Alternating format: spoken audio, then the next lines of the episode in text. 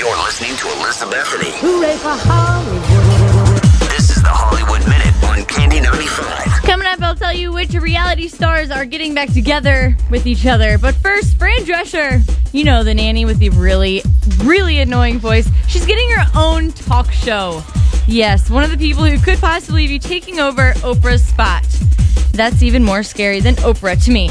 She is signed on with Fox stations. She's not going to be completely nationwide, just in most of the major cities. And if it succeeds, then she will be nationwide and will need to run and hide. Justin Bieber is now moving on to have his own line of nail polish. Mm-hmm. It's going to be for the Nicole line of OPI. It's going to be called the One Less Lonely Girl Collection. Lots of glitter and bright colors. Interesting. Little boy having his own nail polish line. Questionable? Maybe. The Office is jumping on the Glee bandwagon. They do a lot of things that go viral online, and now they're jumping on the Glee viral bandwagon.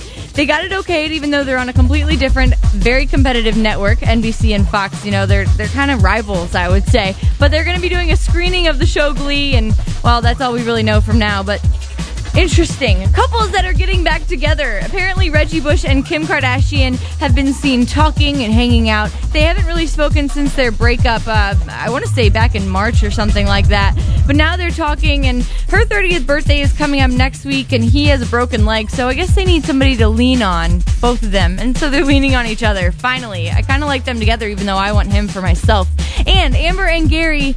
Hmm, a little spoiler alert maybe for the season finale, but from Teen Mom, they are back together. They bought promise rings for each other to solidify their commitment. Whatever. It's the most messed up relationship I've ever seen on TV.